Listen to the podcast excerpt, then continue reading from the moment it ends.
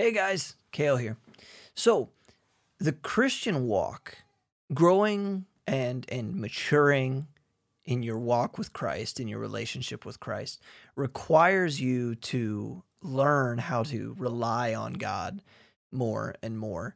Um, that just makes sense, right? If if we're actually going to grow and and walk with the Lord and and grow in our maturation process, or or in our maturity level rather with Christ that that means that we have to learn to rely on him more and more which essentially means we have to work out our faith. We have to we have to grow our faith and stretch it like a muscle like when you go to the gym and you work out like your biceps or your chest or whatever muscle when you're working out you're working that muscle and it actually breaks down. You're you're almost you're breaking down the muscle, you're almost injuring it to a point that it hurts, but then after a day or two of rest, it heals and it comes back stronger and it, that muscle grows the more that you work it out.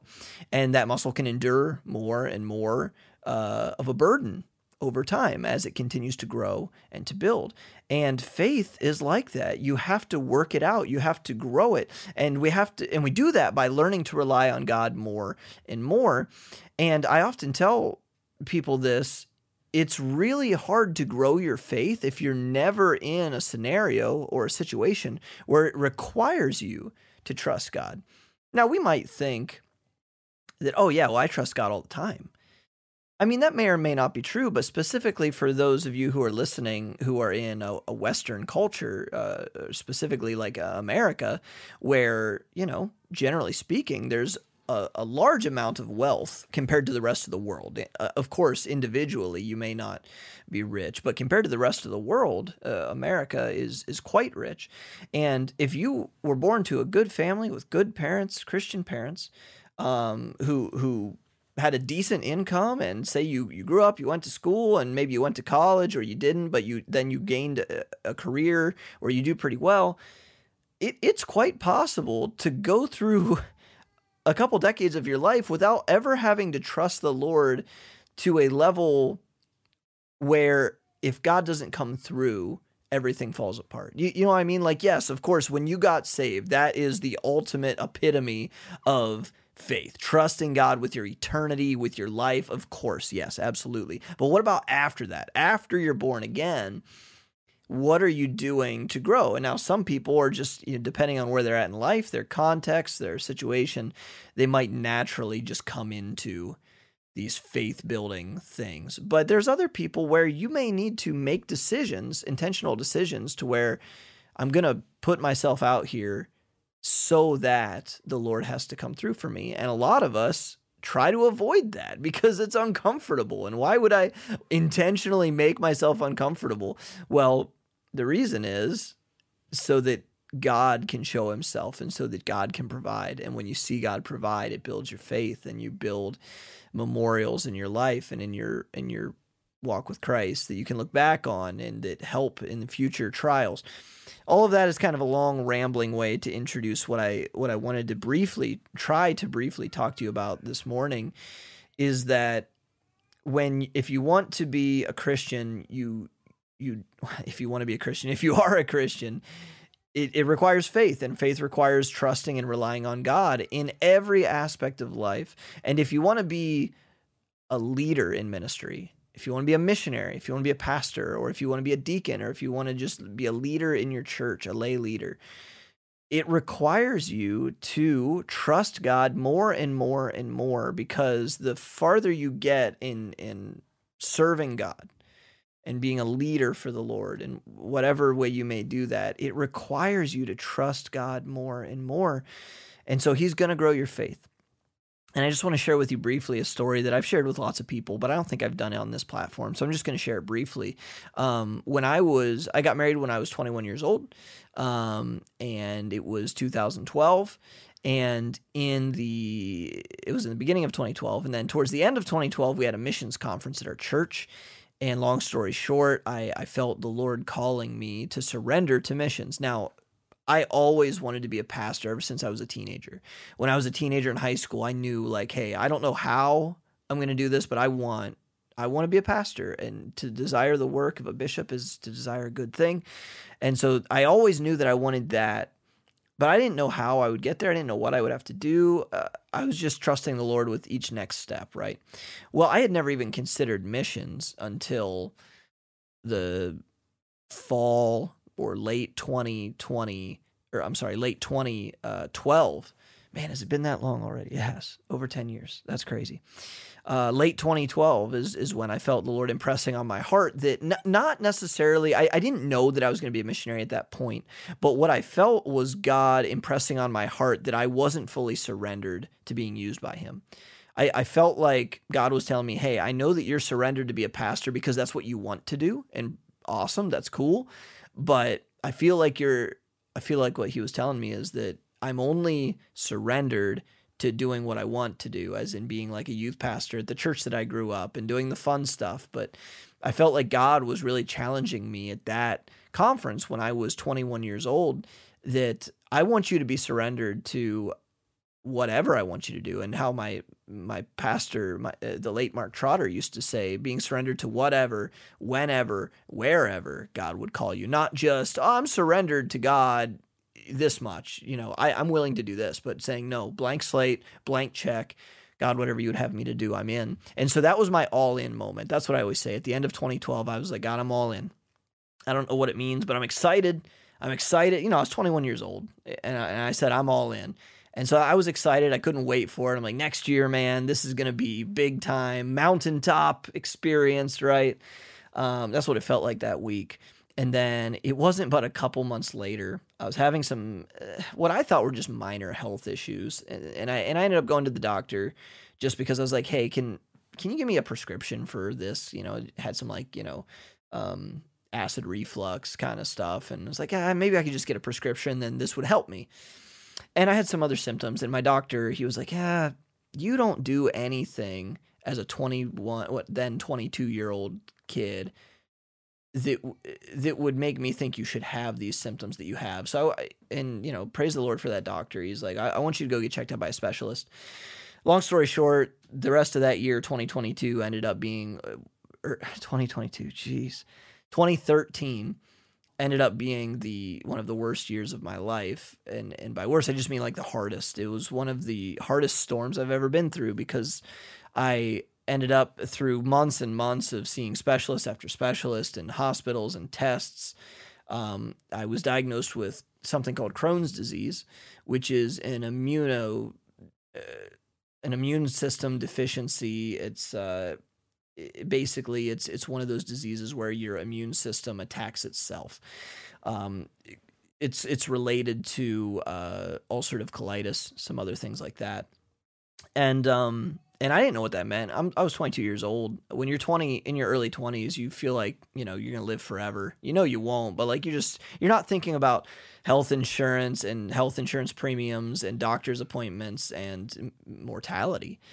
And um, of course, I wasn't diagnosed with cancer or anything, but for me, that was my whole world was rocked. You know, my my short, my my young marriage, only being a year married at that point, um, I was just like, man this is wild. And and I got frustrated when the storm hit because in my head I'm like, Lord, I just told you a couple months ago that I'm all in. I'm going to do whatever you want me to do. Why in the world would the response to that be allowing a storm like this to where I now have an incurable disease that I basically have to find some way of getting it into remission? um, that's going to cause me a lot of troubles and drained my bank account and and why would you allow this to happen and i had many angsty prayers like david would pray in like psalm 13 you know where you're just like why? I don't understand this. I, I said i was all in. Why uh, me of all people would you allow this to happen? And what i learned over the course of that year is god was using that storm as a test in my life to say, okay, I know you said you're all in, but are you really all in? I know you're all in when the sun is shining and you're on the mountaintop and everything seems fine and adventurous and let's take over let's take the world by storm for God. But what about when everything falls apart? You lose all your money paying doctor bills, you lose your health. Um, What what about that when the rain starts falling and the waves start creeping in and you've got nothing? You can't trust yourself anymore to provide. What are you going to do? Are you still all in? And it took me that whole year to realize realize all that because what it, what it did is that storm drove me to my knees. It drove me to God's word and I spent some very treasured time with God in that year. And um and it taught me a lot about myself and about my relationship with God and how to trust Him to provide for me. Um, but what I realized years later, because of course my answer to that was yes, Lord. You, what else am I going to do? Of course I'm all in. Um, and God provided time and time again. But what what I saw specifically that God taught me in in like in the way of provision is that I didn't realize how much and I didn't go to college I, I was just working a regular job I was uh, you know being trained at my local church but I, I didn't go spend my 18 to 22 year old time period in college like a lot of my friends did and so I, you know, I was working a job, I was married, and you know, I I didn't realize how much pride I took in in being able to provide for my young family and and having a little bit of money in the bank and these kind of things and providing for myself really. I didn't realize how much pride I took in that. And God's like, listen, man, if you want to be a missionary, you're going to have to trust me to provide, man, because it's going to be hard. You're going to have to trust me to provide your salary. You're going to have to trust me with your health and with your family's health. You're going to have to trust me way more than you trust now. And so here's a little test to see if you can do that. Um, and uh, and he taught me that lesson and is still teaching me that lesson of course but that is is one way in my life that god used a big storm to grow me and to grow my faith and to grow my uh my ability to trust god to provide for me and ever since then my my care for money has has went down I am able to trust God. Like back in the day, if my bank account or savings account got under a certain like amount, I would get anxiety and frustrated and angry even. And um and that wasn't trusting God. That was trusting myself to provide for me. Wherein God was like teaching me, you need to trust me to provide for you in all manners, not just finances, in health, with your family, in life, in, in everything, in security. And so God will use storms and um the I'm going to wrap this up really quickly, but the the story that God took me back to over and over again in the Bible was specifically in Matthew 14 when Jesus walks on the water. And I know what you're thinking, like, oh wow, you know, that's a you know, I was expecting something more obscure, or like, oh wow, that's not a story anyone's ever preached on before.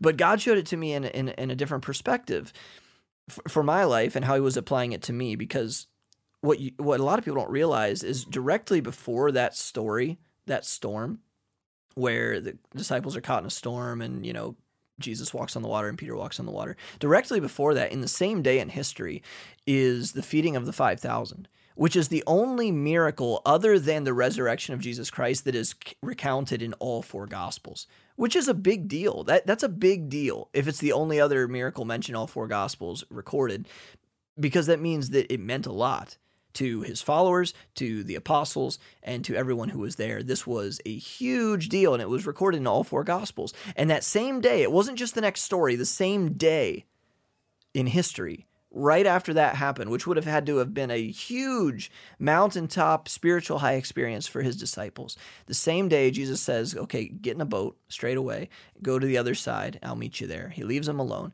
and they get caught in a large storm. And God allows them to get caught in this storm that uh, makes them think they're going to die, makes them wonder why God would let them go through this makes them forget what Jesus looked like. That's the story where when Jesus walks on the water towards them, they thought it was a ghost their circumstances got to them so much that they forgot what Jesus looked like, even though a couple hours ago he was doing the biggest miracle in their life. And I felt like those disciples because I felt like I had just a couple months ago had this huge mountaintop experience where God talked to me. He's like, are, are you all in? And I'm like, Yes, I'm all in. Here we go. And then immediately he allowed a storm in, in my life that I wasn't expecting that was refining me. And um and so I, I learned a lot through that and of, of course you know in, in peter when, when he walks on the water and he he has faith in christ but then he takes his eyes off of jesus and starts looking at the circumstances and the storm and the waves and then he starts to sink. It's only when he has his eyes fixed on jesus and trusting him that he can walk on those waters. There, there's a lot to learn. Um, but ultimately what i wanted to tell you guys about is like listen if you if you're a Christian at all, but especially if you want to be in leadership or a pastor or a missionary, you have to learn how to trust God to provide in all aspects of your life. And God may, and very often does, use a storm in your life to show you that and to um, like the refiner with the gold and the silver. He turns up the heat so that the impurities float to the top. And then, if you allow God to scrape that dross off, you become more pure. You become more like Him. Um, but we get to decide how we're going to react when the heat turns up, whether we're going to continue to trust Him and it drives us to our knees and drives us to the Bible, or if it's going to drive us away in frustration and say, I'm not in anymore, I'm not doing this. Um, but to be all in is to be all in no matter the circumstances and to trust God uh, regardless of what happens in life. And I can say, 11 years after that, um, that I still look back on that pile of stones that I set up in that year in 2013. Um, because moving your whole family across the world during a global pandemic is difficult and move and becoming a missionary and a, uh, with learning a foreign language is difficult and it's really hard but then i can look back in my rearview mirror and be like okay god taught me how to trust him. He taught me that I can rely on him and he will do this. And faithful is he who calleth you, who also will do it. And all of these things that he taught me. And and I can and it grew my faith like a muscle because now I can I can I can take more of a burden, just like your biceps when you're curling and they get bigger. You can lift more later. I can take more of a burden because I've learned how to trust God more. It doesn't mean it's easy, but it is easier than it was. It's easier to trust him than it was 10 years ago. And that's the point of growth, right? That's the point of growing in your walk and in your faith and maturing. And so, um, I yeah, the, the, I mean the, the the full story is much longer. I don't want to spend an hour on the podcast telling it. Um, but if that's something that you're interested in, I actually did write a short book. It's like 120 pages. Um, I put it out a couple years ago. That um, is specifically not just my story. I didn't want to just write like a biography because it's like I'm 30 years old, right? Um, but what I wanted to do was recount what God taught me from Matthew 14 uh, in that storm, and then relate that to the storm I was going through in life. And so, um, the the book is called Journey to Gennesaret, um, navigating the storms in life on our journey to spiritual maturation. Um, I believe that's the full title. Um, but but that is that's the gist of the book, and it's so it's not just about me. It's really about how can you can how you can look at Matthew chapter fourteen and that story, um, and use that in your own life when you're navigating storms to allow God to grow you and to trust and to trust Him more and to grow your faith. If that's something you're interested in, you can check it out on Amazon. You can just Google Journey to Gennesaret or Google my name, uh, Amazon search my name, Kale Horvath, and that book will come up. It's got like a hand poking out of the water. Um, uh, that you can order an actual physical hard copy book of it, or you could just it's like a couple dollars for the uh, uh, the digital Kindle version. But anyway, I don't mean that to be just a, a sorry like a, a, plug or an ad for my book. I really don't care. I, if I have any, I you know, and you see me, I'll give you one for free. Um, but really, I I wrote that because I wanted it to be a resource for people who are going through hard things and they don't understand why.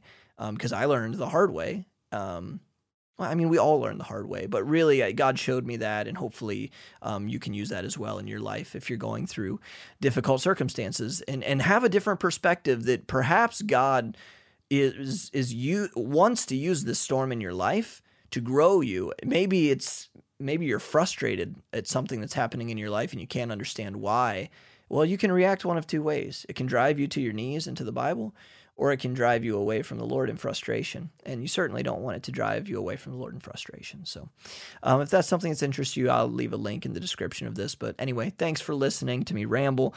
Um, thanks for listening to this podcast. You can catch it on Wednesdays, same time, same place, typically Ministry and Missions Unfiltered. Till next time, thanks, guys. See ya.